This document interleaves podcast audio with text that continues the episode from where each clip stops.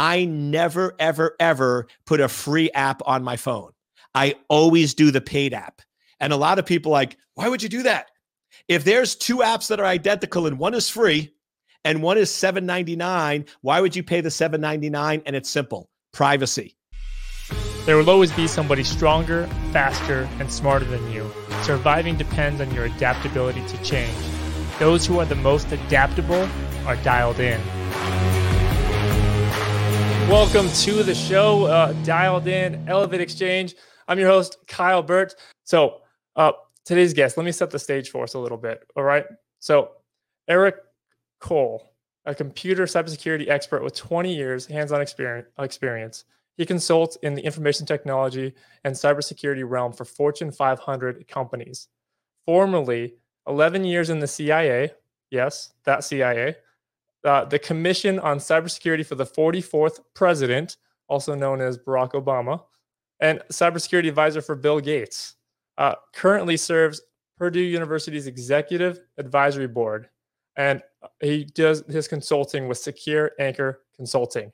So let's bring out Dr. Eric Cole.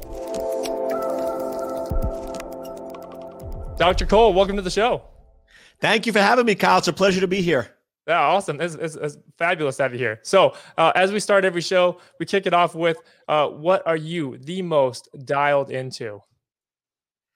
I would say I'm the most dialed into making cyberspace a safe place to live, work, and raise a family. There's so many threats out there. Some we're aware of, some that we're not. And we live most of our lives in cyberspace. And I'm on that mission to make it safe. Excellent, excellent. So tell me a little. Let's unpack your background a little bit. Like help help me set the stage with you know uh, how you got to where you are now. So I started off my career at the CIA. And it was one of those situations where I've sort of learned that you always have to trust your instinct because I interviewed, got a co op with them. And then once you get your clearances and they bring you on board, it's a reverse interview because interns don't go against their overhead. So everyone's trying to convince you to work for their department. So I'm interviewing with the Network Security Operations Center, a programming group, an operating system group, and this little tiny group. Remember, this is late 80s, early 90s called cybersecurity. And I went and talked to my advisors and friends and family, and they're all like, Eric, networking is the safe bet. Everything's going to be networking, everything's going to be interconnected. Networking is what you should do. And I said, but this cybersecurity stuff sounds really, really cool.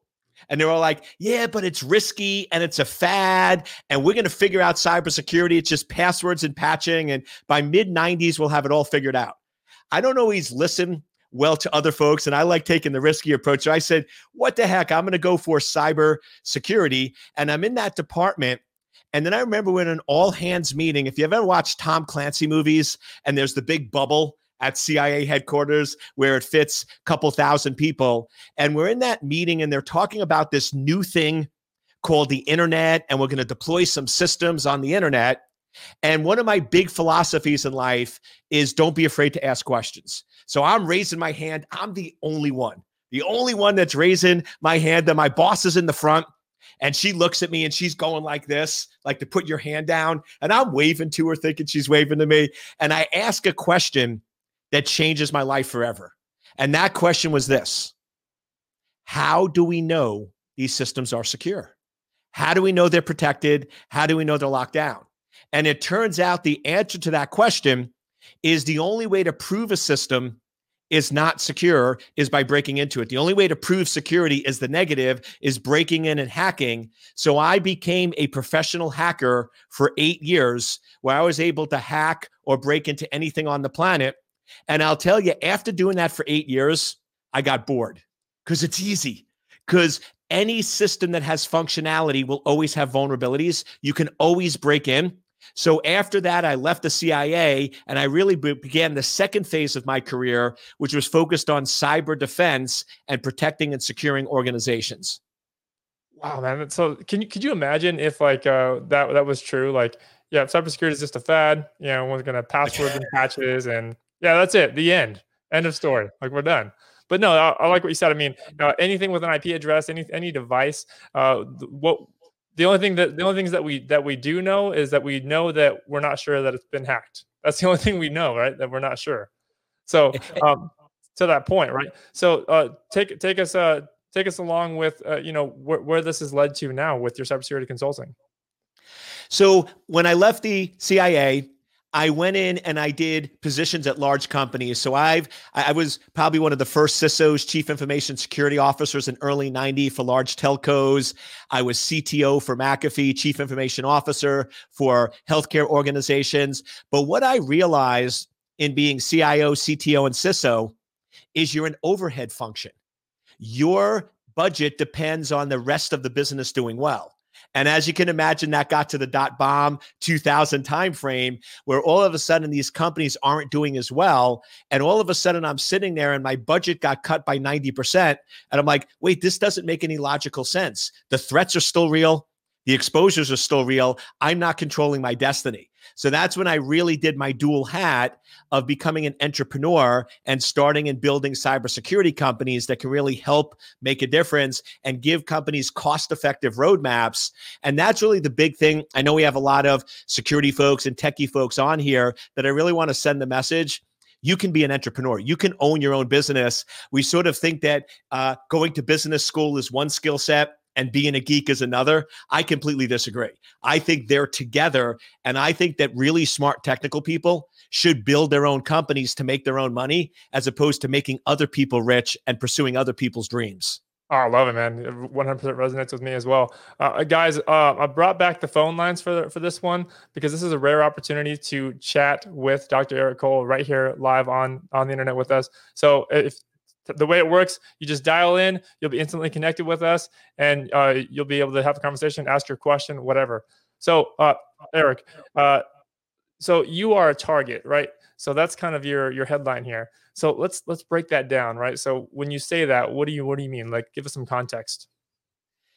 The reason I come up with that is I talk with a lot of executives, I talk with business owners, I talk with teachers and parents, and the number one thing I always hear oh, Eric, I'm not a target. No one's going to come after me. No one's going to worry about my business. They're going to go after the government or they're going to go after big corporations or they're going to go after Fortune 50 organizations. No one's going to mess with me on the internet. Therefore, I don't have to worry about security.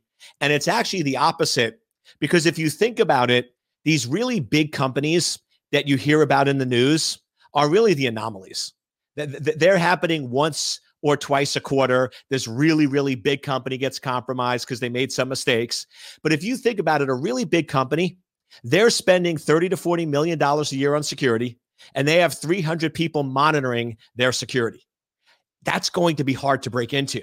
On the other hand, if you look at smaller companies, medium sized companies, individuals, parents, and teachers, how much money do you spend on security each year? My bet is $49.99 for endpoint security product or zero. And how big is your security staff? Well, it's your nephew's cousin who's 16 that he does that when he's not playing uh, video games right at home. We're not really investing time, energy, or effort. So, from an adversary's perspective, who's going to be an easier target? And we've seen, especially with the COVID and everything happening, the amount of cyber adversaries that are now targeting small, medium sized organizations and individuals has increased by 400% because it's easier and simpler to break in. And the new model of cyber criminals today is don't steal a million dollars from one company, steal a dollar from a million different people because it's easier, quicker, and goes unnoticed. Oh, yeah. who's going to report that? You know, exactly. It's, it's, too much work to report it. It's like, oh, whatever, it's a dollar you know so yeah no uh, very well very well said uh, we had a question come in as well so i want to put that up on the screen here um, so this is from uh, Vinny uh, Rao. Uh, what should U.S. companies on U.S. Privacy Shield prepare for now that the EU does not recognize it anymore? It's a great question. It, it, it's an awesome question, but what it really comes down to is being compliant with regulation doesn't necessarily make you secure. I'll tell you, I always joke with folks if you look at every retailer, what does every retailer have in common that's been breached? They've all been PCI compliant. So regulation doesn't mean compliance. So to me, there's going to be new data regulation in the United States. It has to happen. There's going to be new data regulation around the world. It has to happen. It might be a year, it might be five years, it might be 10 years, but it really is going to happen. And what I'll tell you is focus on the security of your data. Don't get caught up in the different regulations. So, you, as any organization, you should be able to go in and list out what is your critical data, where is it located, who has access to it, make sure it's properly encrypted and protected with the keys stored on a separate server and make sure that the data that you have on individuals is only being used for the intended purpose and that they're notified that you have your their data and if they don't want you to have their data anymore you securely remove it and delete it off your servers if you focus in on those core areas you'll be prepared for any regulation because any new regulation, any old regulation, any other uh, components that are out there is all going to be data focused. And if you have a good grasp on protecting and securing your data, that's how you're going to win this game. Oh yeah, no, no doubt. Um, so, so Eric, uh, you are frequently called upon by media outlets um, just for your cybersecurity expertise. You know, uh, help us out. Like maybe you have, do you have some examples? And, you know, the names are changed. Like, really, like really set the stage with some examples of like the worst that you've seen typically and i guess it's how you define worst so the, the way most news services and conventional people would define the worst breaches we've seen are ones that are public well known with high numbers so we, have seen uh, some big hotel change with 500 million records compromised, and we've seen some healthcare organizations with 300 million records compromised. And yes, they went undetected for two and a half to three years. They didn't catch the attack. There was a lot of impact, a lot of damage. But in my opinion, those are not the worst because they were detected and we know about them. The worst is what's happening right now, where several of our listeners have been compromised for two years and they have no clue. Their data's been stolen and they have no clue. Critical client information has been compromised and they have no clue. To me, those are the worst breaches that are out there. And here's something you have to remember I work with those news outlets and I call them almost once or twice a week with a new breach. I, I get notified probably it averages about 11 breaches a week that I'm made aware of. And when I call the news channel, you know what I hear most of the time? Eric, that's not big enough for us to cover. And I'm like, a 14 million record breach of people's bank accounts and personal data, that's not big enough for you to cover. And they're like, no. I'm like, what if you one of those 14 million? Right. But what the media channels have told me is, Eric, unless it's over 120 million records or it's over $300 million in damage, we don't care.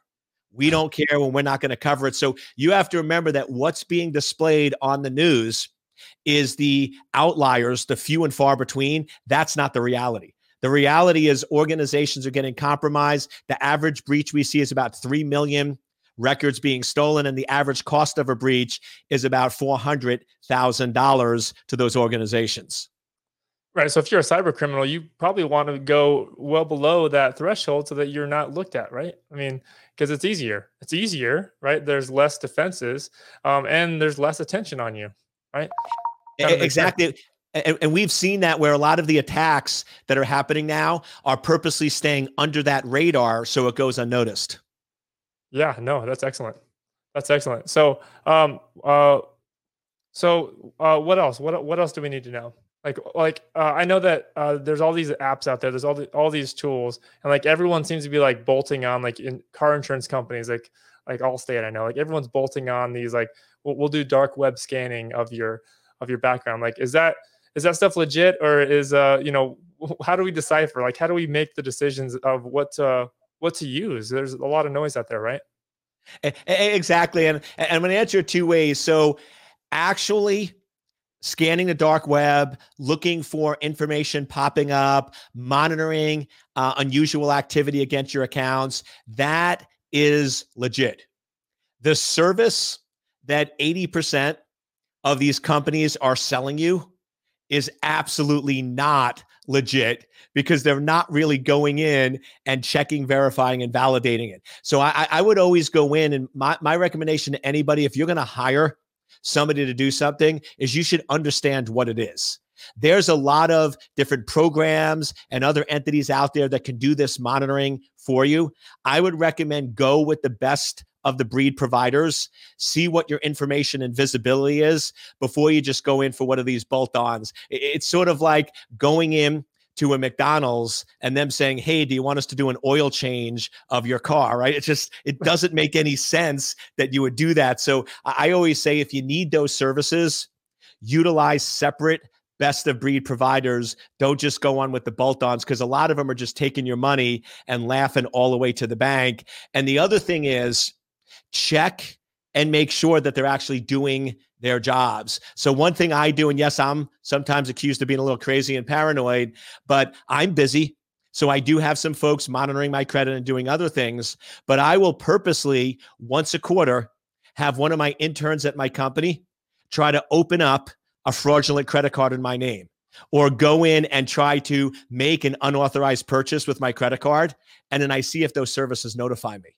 I actually do a test to see if they're actually doing their job. And I tell you, some of them do and some of them don't. So don't just write the check every year and say, oh, I must be fine. Here's my rule if you're paying money and they haven't notified you about any activity, any issues, or any problems for nine months, either you are a unique unicorn and you are a special person that nobody cares don't take that option. Or they're not doing their job. You should get notified at least once or twice a quarter about some activity against your account. And that'll give you a little baseline to see if they're really doing their job and not. But the only other thing I add to that is two of my key phrases. One is we covered you are a target. The second one that's really important is cybersecurity is your responsibility.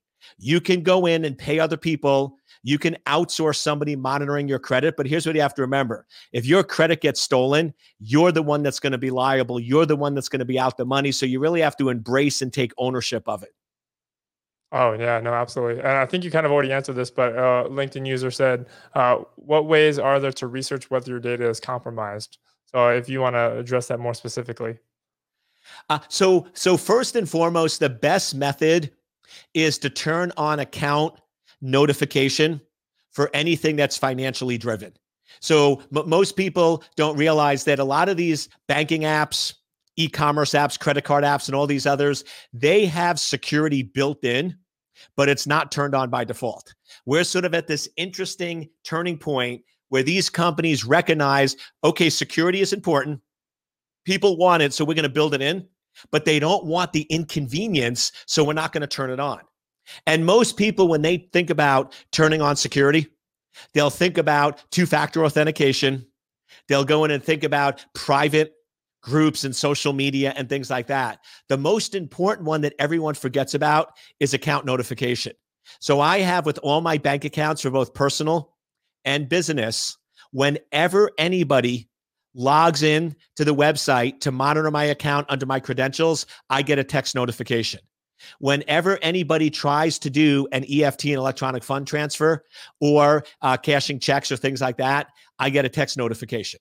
Now, yes, you can argue that there's a little bit of an inconvenience.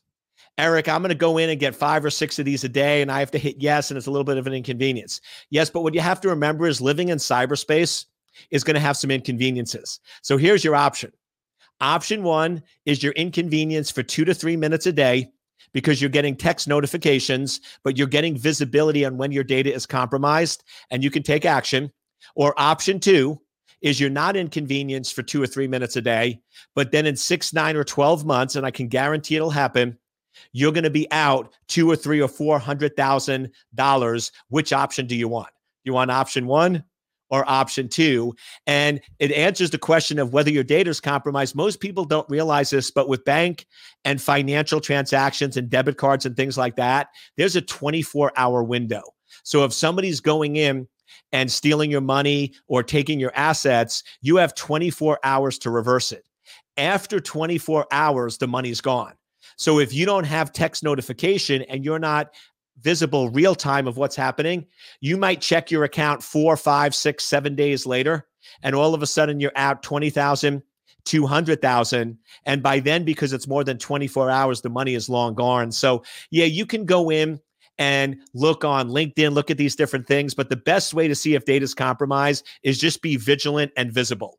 If you're getting false logins, if you're getting alerts that somebody's trying to break into your account, if you're seeing fraudulent financial transactions, that's a really good indicator your data's been compromised. And then you would take action to change, fix, and remediate the damage.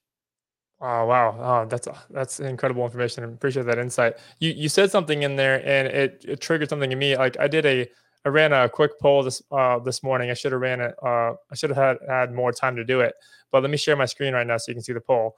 So I did a poll on LinkedIn uh, to ask people basically the, the duality between friction and cybersecurity, right? Like it's always that duality. Like you sacrifice friction um, for cybersecurity. So I said, what's most important to you, productivity or cybersecurity? And 16 votes, we got the completely divided room. Uh, is that does that seem about accurate to you?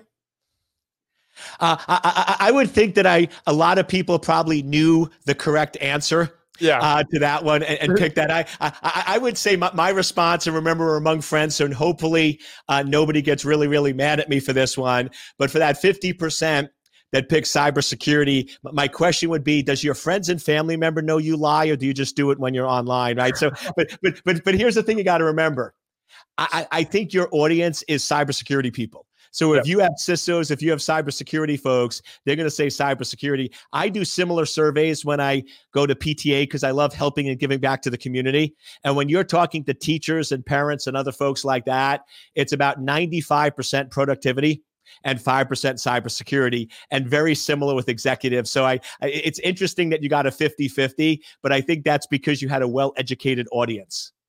Yeah, I thought I thought that was a little I thought that was a little fishy. Um, I, I, I set it up right because I I know too. Like um, even in my own personal life, like I ca- I care about cybersecurity as well. But you know, I got these voice assistants behind me. They're muted right now, but I love the voice assistants. Like, what am I gonna do? I know that there there's security flaws there, but like they're very convenient, right? So, and then you know, at what point do you uh, sacrifice too much productivity for cybersecurity that you can sort of not entirely but sort of become irrelevant with the technology that's out there right so like there's that duality as well right exactly and i would ask for the 50% of people that said cybersecurity. I'd like to know how many of them have Alexas in their home. How many of them have uh, voice assist turn on their cell phones? Because he, but but you hit the point is, which to me you have to always balance it. So the way I always describe it is you can achieve 100% security. It's actually really easy. Yeah. Go Amish. You give up your tech, give up your home, get a horse and pony, and you're good. But what I always tell folks is 100% security is zero functionality. So the easiest way to think about it is every time you add functionality, you're decreasing security. So anytime you add a new app to your phone, decreasing security. Anytime you put an Alexa in your home, decreasing security. Anytime you do Amazon home delivery, decreasing security. So all functionality decisions in life are always going to decrease your security. Here's the trick. Instead of asking one question, which is what always people ask, what is the value? What is the benefit? What do I get out of this?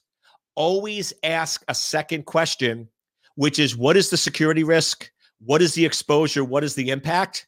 And then once you have those two data points, it becomes easy. Is the value or benefit worth the risk or exposure? And if the value and benefit is worth the risk or exposure, then you should do it. If the value and benefit is not worth the risk or exposure, then you shouldn't do it. And I'll give a simple example as I have a second uh, townhome that I just use for my personal business. And I'm the only one that really is here. Sometimes employees come. But over the winter time, I would sometimes travel. This was before COVID when you actually were allowed to travel. Uh, I would be gone for three or four weeks, and there would be boxes that would be out front and they would get snowed on and iced on and they'd get destroyed. And I live in a community center. So sometimes the packages would disappear and I had problems or issues. So I actually, for that resident, my second home, I use Amazon home delivery because the benefit of having somebody put a package inside is worth the risk or exposure of somebody opening the door and there's a camera there and I can monitor it. So to me, I made a risk based decision that the value or benefit far outweighs those risk or concerns. As long as you're doing that, then you're cybersecurity minded and you're thinking the way you should. The problem is a lot of people, a lot of businesses and individuals, they only think of functionality until after there's a breach. And then they say, oh, what's the risk? What's the exposure? I should have handled that and dealt with it later. And then one quick thing on that I love reading. I read usually one to two books a week. And last year, I started reading books on Warren Buffett. And the way Warren Buffett invests is he always says, What's the upside? What's the downside? And he always will say, Can I minimize or reduce the downside? That's why Warren Buffett hates Bitcoins because the upside is huge, but the downside is so ridiculous you could lose everything. It's not worth it. And what I find fascinating is Warren Buffett's investment strategy of always looking at the downside and saying, Can you live with the downside? is the exact same philosophy I've been teaching for 10 years about cybersecurity. So I always jokingly say, if you don't trust me, trust Warren Buffett, right? My advice is backed up and endorsed by Warren Buffett. He doesn't know it yet, but it's backed up in the books. oh, I know. I love that. I love it. How, how'd that go again? Like, if you can't live with the downside, then, then don't do it, basically? Exactly. So you always ask, what is the upside? What is the downside? And say, can you live with the downside? Is that downside acceptable to you? So, in an investment strategy, if you're putting in a hundred thousand and the downside is you can lose twenty thousand, is that acceptable? If you're willing to lose twenty thousand dollars, then do it. In cybersecurity, the upside is you put an Alexa in your home. The downside is it's recording, listening, and archiving everything you're saying. Is that okay to you? Is that an acceptable risk? And if it is, then buy an Alexa. Yeah, and relevant comment. Time, time. Uh, Jim Young, cop friend of mine, calls Alexa wiretap. Yes, it, it, Jim. Jim, you are spot on. And I also one of my other lines of business is I'm an expert witness. So I actually testify in high profile trials. And it was about a year and a half ago. I was one, I believe, one of the first cases where a recording from Alexa was actually admissible as evidence in court as firsthand evidence in that particular trial. So, Jim, you are spot on. It is a wiretap. And what I always love is people always go in and go, Eric, Alexa isn't listening to what you're saying. And I'm like, think about it. If I say, Alexa, turn on the radio, and it responds, how else can it respond if it's not listening to you? And it's funny, you see the light go off in people's head going, Oh, yeah, I guess it is listening, right? I guess it is recording, but they just never connect the dots. Yeah, it's only listening if it hears that word, right? exactly. It, yeah. it, doesn't listen any other time. it knows, like telekinesis, it knows, like, oh, you're about to speak right now in my name and listens yeah. for it. If only it could work that way. Right? Uh, you said something earlier too about um, about apps on your phone and I know that's that's kind of a concern. Like, uh, you know, I, I have a I have a four year old, and she's always downloading apps on my iPad and phone without my permission. So, like, you know, what what's the risk there? Uh, first, I will say with the four year old Kyle, enjoy the time. Uh, my, my, second oldest heads off to college in two weeks. So I have two of them off to college. They grow up so quick. So enjoy the time with them uh, when they're four, four or five years old. I mean, it's awesome. Every stage is great, but they grow up so quick you know, one of the things I always say is your phone is spying on you, and it's because you're allowing it to. We read a lot of these reports now with Apple and even Android that out of the box, they're fairly safe. That they're fairly safe, they're fairly secure, and because they have things turned off, they're locked down in a pretty secure state. The problem is we are so addicted to our apps that we don't even pay attention. Do you realize if there's an app that if you download it and it will automatically turn on your mic, turn on your camera, or open your files without asking you, that violates Android and Apple's terms of service and it won't appear in the Apple store. Oh, but yeah. Here's, but here's what people don't realize if there's an app that asks you once at installation, can I access your camera? Can I access your location? Can I access your files? And you say yes once, for the remainder, that app is on your phone. It can access all those devices and never tell you. And that actually passes the term of service that's out there. And it brings up an interesting component. In my opinion, I never, ever, ever put a free app on my phone. I always do the paid app. And a lot of people like, why would you do that? If there's two apps that are identical and one is free and one is 799 why would you pay the 799 and it's simple privacy do you realize the free apps in order for them to work, you have to hit yes to can you access the mic? Yes. Can you access the camera? Yes. Can you access my location? Yes. Can you access my email? Yes. If you don't say yes, the free app doesn't work. So with these free apps, you're exchanging your data and personal privacy for the app. Or if you pay $7.99 and that's on the high end, some of them are a buck 99, then you are paying for the app. They're making their money. They don't have to make it on uh, selling your data. And then they don't have to turn on the camera, turn on the microphone, or access your email. So the question I always ask myself is my data worth a buck 99? Is my data worth 7.99? And I always answer yes. So unless it's a paid app, I'm not going to use it. And my favorite, favorite example of this is one of the most downloaded uh, apps is a flashlight app. It's been downloaded over four and a half million times. And that app is free. But in order for the app to work, when you download it the first time and you run the flashlight app, it asks you, can I access your camera? Can I access your location? Can I access your microphone? Let me ask you a question.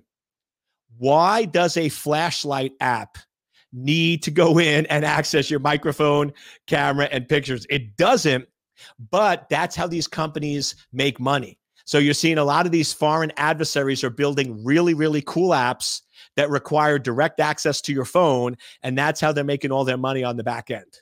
So no, very very relevant topic right now. Um, iOS 14 is uh, you know a lot of people have iPhones. iOS 14 is in beta right now, and I have a test demo kit, so I have a Have the beta installed. And w- what's interesting now is like when you go into apps, it's telling you at the top a little pop down says, uh, you know, Chrome pasted content from here, TikTok pasted content from here, Instagram pasted content from your clipboard. So like you know, uh, it's it's cool to see uh, emphasis on that privacy, but then it's also scary to like wow, that that's been happening this whole time. Like they've been taking your your keyboard strokes on your phone and pasting that into their own program, right? So so what's the risk there? Exactly. Yeah. I, you just said, I don't know if you noticed, I flinched when you said TikTok. Yep, I, yep. I, I, worked at the CIA for 11 years. I do a lot in espionage spy work for the last 20 years. And I will tell you, I have never seen a better, more perfectly executed espionage mission in my entire life than TikTok. I mean, t- TikTok is created by a foreign government. It gathers individuals, uh, sorry, information about individuals and who is the best demographic to target when you want to steal, gather, or take information. 14 to 18 year olds. And that's exactly what it goes after. So I, I, joke with my kids. Of course, I have two daughters, so they live and die by TikTok, but but I don't call it TikTok. I'm like, oh, so, did you guys go in and contribute to the espionage uh, of the United States today? And they're like, "What are you talking about?" I'm like, "Create your TikTok video, right? You got to make sure you're contributing to the espionage mission. Come on, you got." I mean, it's just crazy, but that's what the world's coming to: is these fun apps aren't fun. They are stealing and taking information from people around the world. Oh man, that's that's scary. That's scary. Yeah, I've, I've heard a lot about that, and you're seeing it. You're seeing it come out more more in the news, especially you know once iOS 14 rolls out. You know, I know Android's working on their stuff too, but like you know, Apple's predominant here, and once uh once Apple rolls that stuff out, like you know, we're just gonna see more of that. But but again, you know, that indiv- individual user, they see that like, oh, whatever, I don't care, right? So like you know how do we how do we get you know and that's that's what it stems into organizations right? These people eventually they're working in organizations as they come through the system or they already are and if they don't care about it then how are we going to secure these companies right? Exactly and to me what i recommend to individuals companies and others is the way you sort of secure yourself and your business in cyberspace is you got to go in and separate out the two you got to go in and have two different devices, two different computers. So the way that I work and operate is I have my main Windows computer that has my corporate clients, the assessment work, the expert reports that I'm working on. Of course, there's encryption and multi level protection and stuff in place,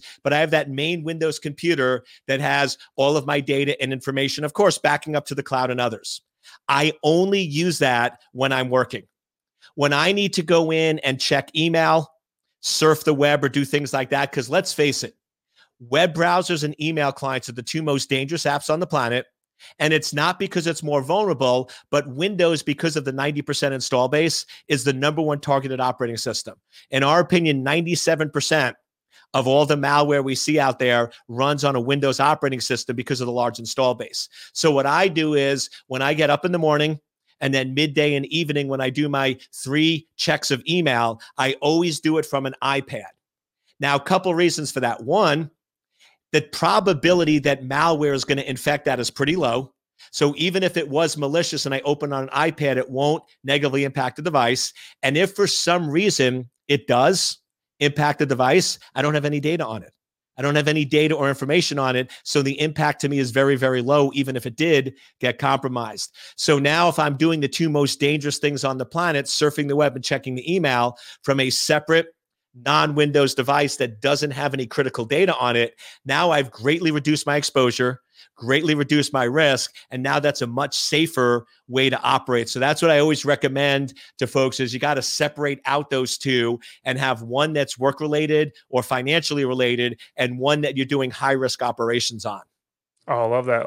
I love that, and I hate that at the same time because like the the the frictional element of me is like, oh man, because I, I don't I don't do that now but like to have two separate devices like that's you know for some of us that's kind of painful um, right but again like that's what you got to do right that's how you do it but but i would say just playing on that a little bit is I just do an iPad because as I get younger and younger and younger, uh, I, I, like the bigger screen.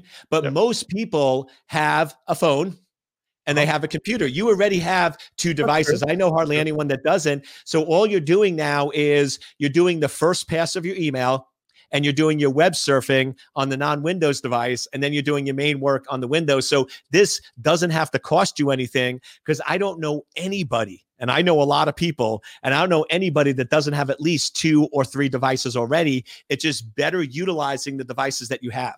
It's a very good point. Very good point. In my mind, I was picturing like getting two laptops, two phones, two iPads. Yeah, no.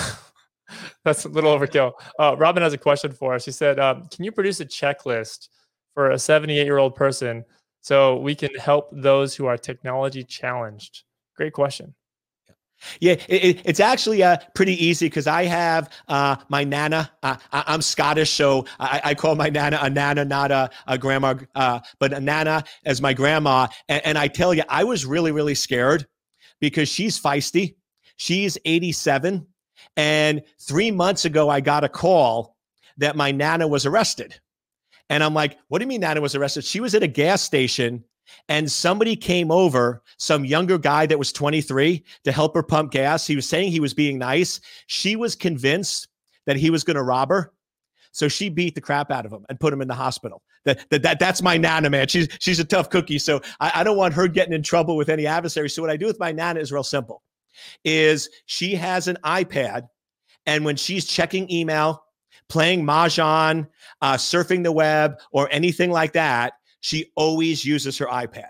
She only uses the iPad. She never does anything else. Then, when she's doing her banking, when she's doing her taxes, or anything else, there's a computer and she turns it off. It's off 90% of the time, and she'll turn it on once or twice a month and use that computer just to do the online banking and when she has to pay her taxes. And then she turns it off and all of her other activity is on the iPad. So that same solution that I just talked about works perfectly with elderly because Robin brings up a great point. The number one demographic of people that are hit with phishing attacks and that are hit with financial scams are people over 65. And the reason is simple they're not as computer savvy, they trust people, and they tend to have a lot of money because of their retirement. So that's the number one demographic that's hit. So if you just go in and separate the risk. Now, if you want to take it a level deeper, you can go in and tell somebody over 70, don't click on attachments. Don't go in and click on links and emails and things like that, because those are the two number one sources of a compromise is clicking on links and opening attachments. But whether they listen to you or not, is sort of 50 50. The other thing I will tell you is take away all of their debit cards. I know Suze Orman and financial advisors and everyone else tell you debit cards are better because it directly comes out of your account. You're managing it.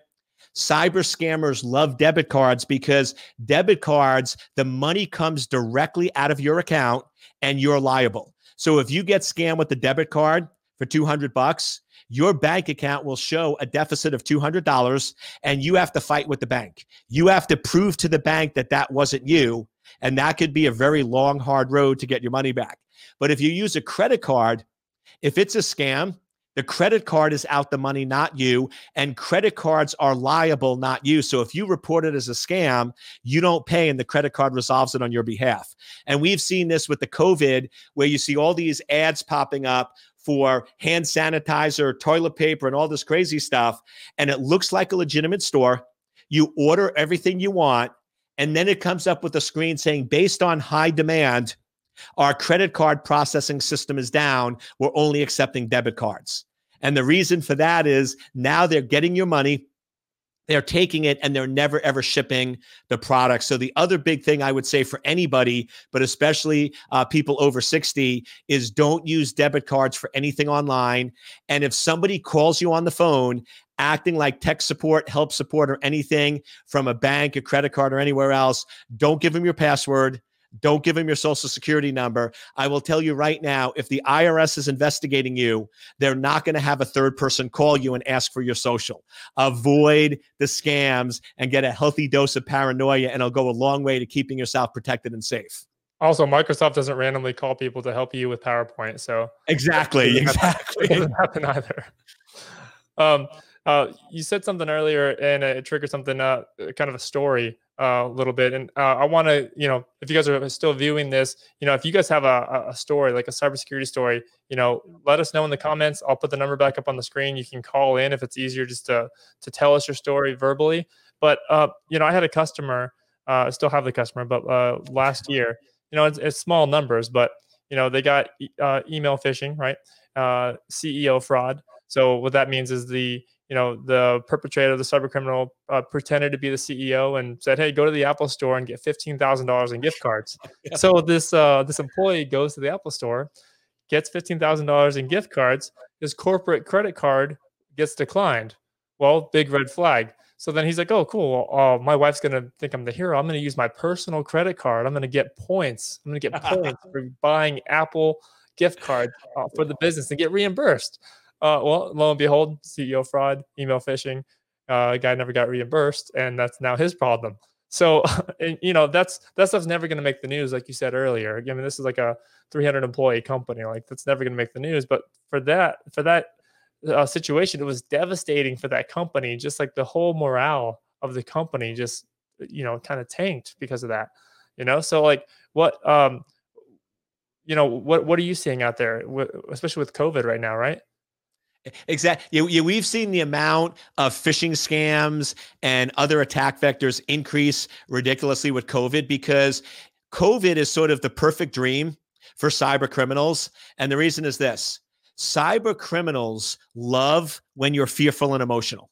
Because if they can get you fearful and emotional, you're going to make rash decisions, which are going to play in their favor. I'll tell you right now if you get an email, if most people get an email with the subject line that says three of your employees tested positive for COVID.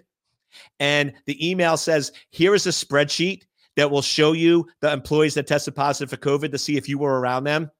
Most people, without even thinking, will open that link and boom, they get hit with some form of ransomware or some other attack vector that compromises their system. So, anytime you're getting an email that you're emotional, avoid the temptation. Don't click, don't open the attachment. And the best thing I can say, do out of band verification. We've seen the number of attacks, the financial scams at companies where the CEO says buy gift cards. Uh, when you're buying a house, that's a huge one. We probably get at least seven or eight case calls a week where somebody's buying a house and 48 hours they get an email from the closing company saying, oh, the bank account that the owner wants you to transfer the deposit to has changed. Here's the new information. And they forward the email to their uh, closing person and say, Hey, is this correct? And they write back and say, Yes. What they don't realize is the entire mail system has been compromised and the whole thing's a scam. So anything that involves money, finances, or anything like that, pick up the phone, get in your car, drive to the bank, drive to that person's location, but you have to do out of band verification.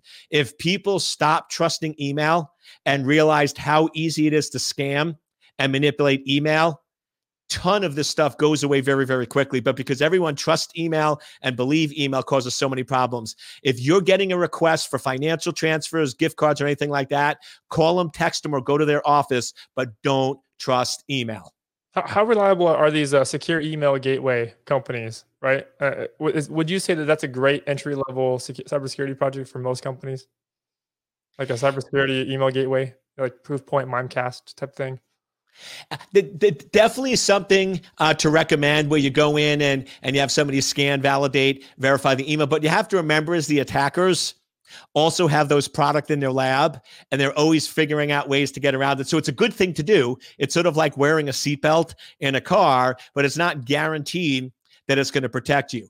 To me, and I know this is a cultural shift, but to me, the best bet is use email for what it was meant for, which is messages only.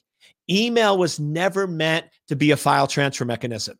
It was never meant to be a hyperlink transfer mechanism. So if you're a company that you need to send or receive attachments with your customers, that's part of your business, then set up a secure file transfer mechanism and go and transfer the files that way. With my company, we have our email client set up that doesn't allow hyperlinks and it doesn't allow attachments. So if you want to send us attachments, we'll set up a system with you and we'll transfer it that way, or we'll cut and paste into a browser. But just by going in and setting up your mail system to not allow attachments and not allow hyperlinks, once again, small things make a huge difference.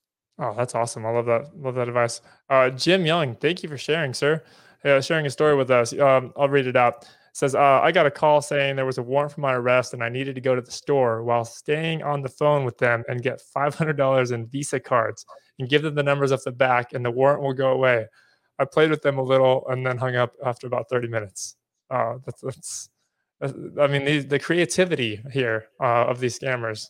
Yeah, yeah. No, no, no, Jim, Jim, you and me would get along very well. We're, we're we're cut from the same breed. What I do is when I get those calls, I tell him, oh, hold on a second while I get my car keys so I can get in my car. And then what I actually do is I call the non emergency police number of the local police department and say, Hey, I got a scam on the line. And then I come back on. I'm like, Hey, can, can you go over again exactly what you want me to do? And they say all this. I'm like, And what's your name? Because I have the police on the other line and they like all the, oh, they hang up so quick when you do that. So yeah, I, I love messing around with them a little bit. But, but here's the thing. I, I know we joke and smile on this, but, but here's the thing that's scary. The reason why they're doing it, the reason why they're calling Jim and they're calling me and they're calling other people is because it works. Think there are some people out there that do that. There are some people that are naive and don't understand the tech and they think it's real and they don't want to be arrested yeah. or they, they're afraid of going back to jail. So they do this. So to me, for everyone listening to this show, if this stuff we're talking about, you're smiling or you're saying, Yes, I recognize, I understand, you have a duty to educate everyone around you. You have a duty to educate anyone you know. And as we said, people over 60 are the number one targeted. I have a rule that twice a day I text or call somebody I know that's over 60 and I spend five minutes of telling them about the threats in cybersecurity. We owe it to the previous generation. We owe it as a group of people to help educate those around us. So don't just take this knowledge and keep it to yourself, share it with others. Oh, I love that. Love that advice. Oh, that's awesome. So uh, as we're wrapping up here, uh, Dr. Eric Cole, uh, what what are some uh, resources that that you can't live without that you use daily? Um, maybe some uh, some browser alternatives for us. Uh, it, it, it's funny because because the way I was going to initially answer that is my journal and my project management tool. I can't live without, but but that's probably not what you were looking for uh, with security. That works too. Yeah, I, I, I would say, I mean, f- from a security standpoint, the way I approach security is I like to eliminate the vector. I like to do root cause removal of the problem. So what I do is I go in and use two separate devices. I use a very simple iPad. You can use an iPhone for email and web surfing. I always do a first pass of everything on that device.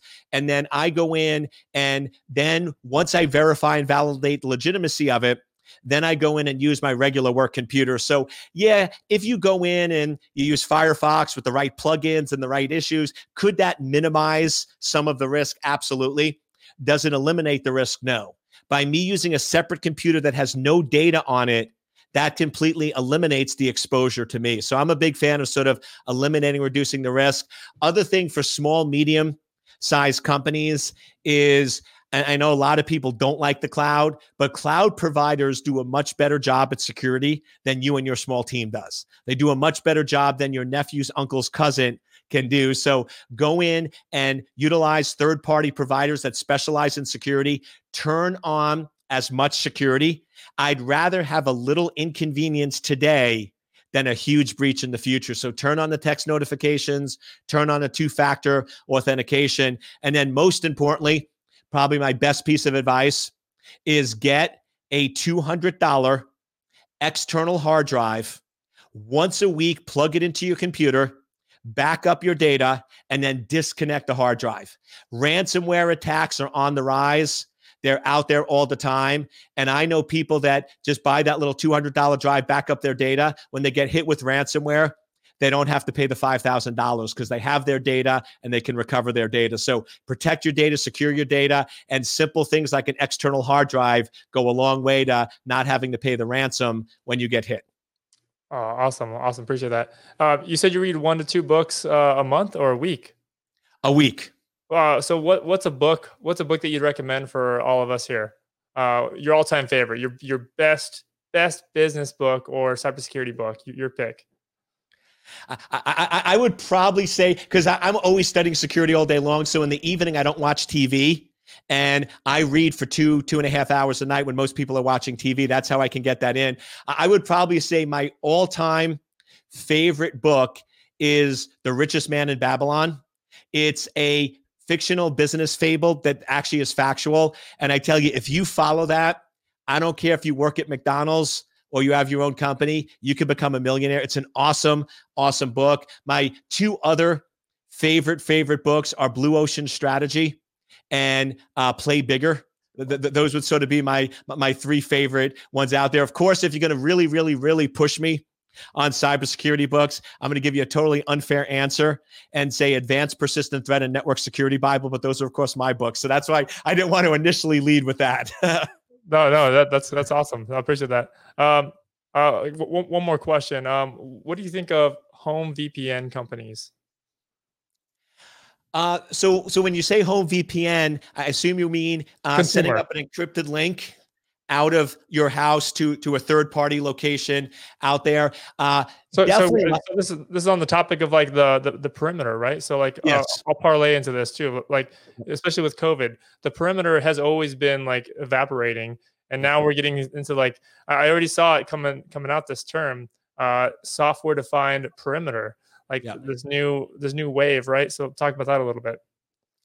Yeah. So uh, with COVID and everything, as we all know, almost overnight, everyone had to work remotely, work from home, which means instead of sitting in an office where you have six or seven security devices that are protecting you, now you sent a lot of these people home and they're using their Windows 7 unpatched system that is infected because their teenager plays and surfs to uh, inappropriate sites on a daily basis on it. And that's what they're now using for work related activity. So the idea is now how do we protect those endpoints? So with with home-based VPNs and there's different styles of those. So I'll cover the two that I'm aware of. The one is where all of your data is encrypted.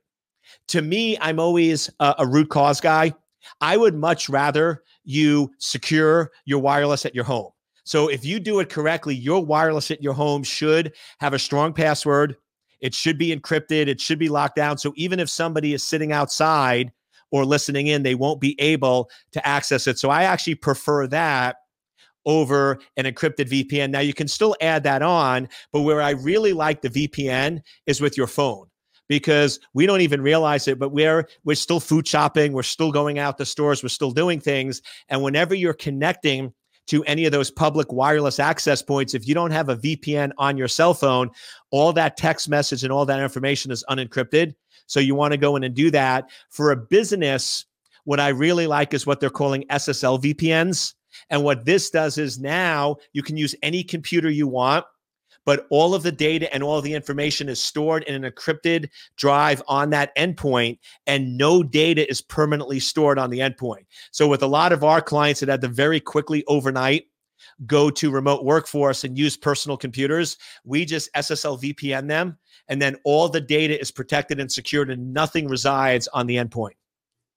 Awesome, awesome, awesome advice, guys. Hope you're listening and, and eating this up because it's it's uh, the knowledge that you're the insights that you have here are just phenomenal. I appreciate that. So uh, wrapping up here, uh, leave us with a with with one more line. Uh, maybe it's a favorite quote of yours or just something you live by.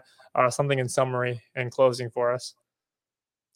Okay, so so one of my favorite favorite quotes is, "If you don't pursue and live your dreams."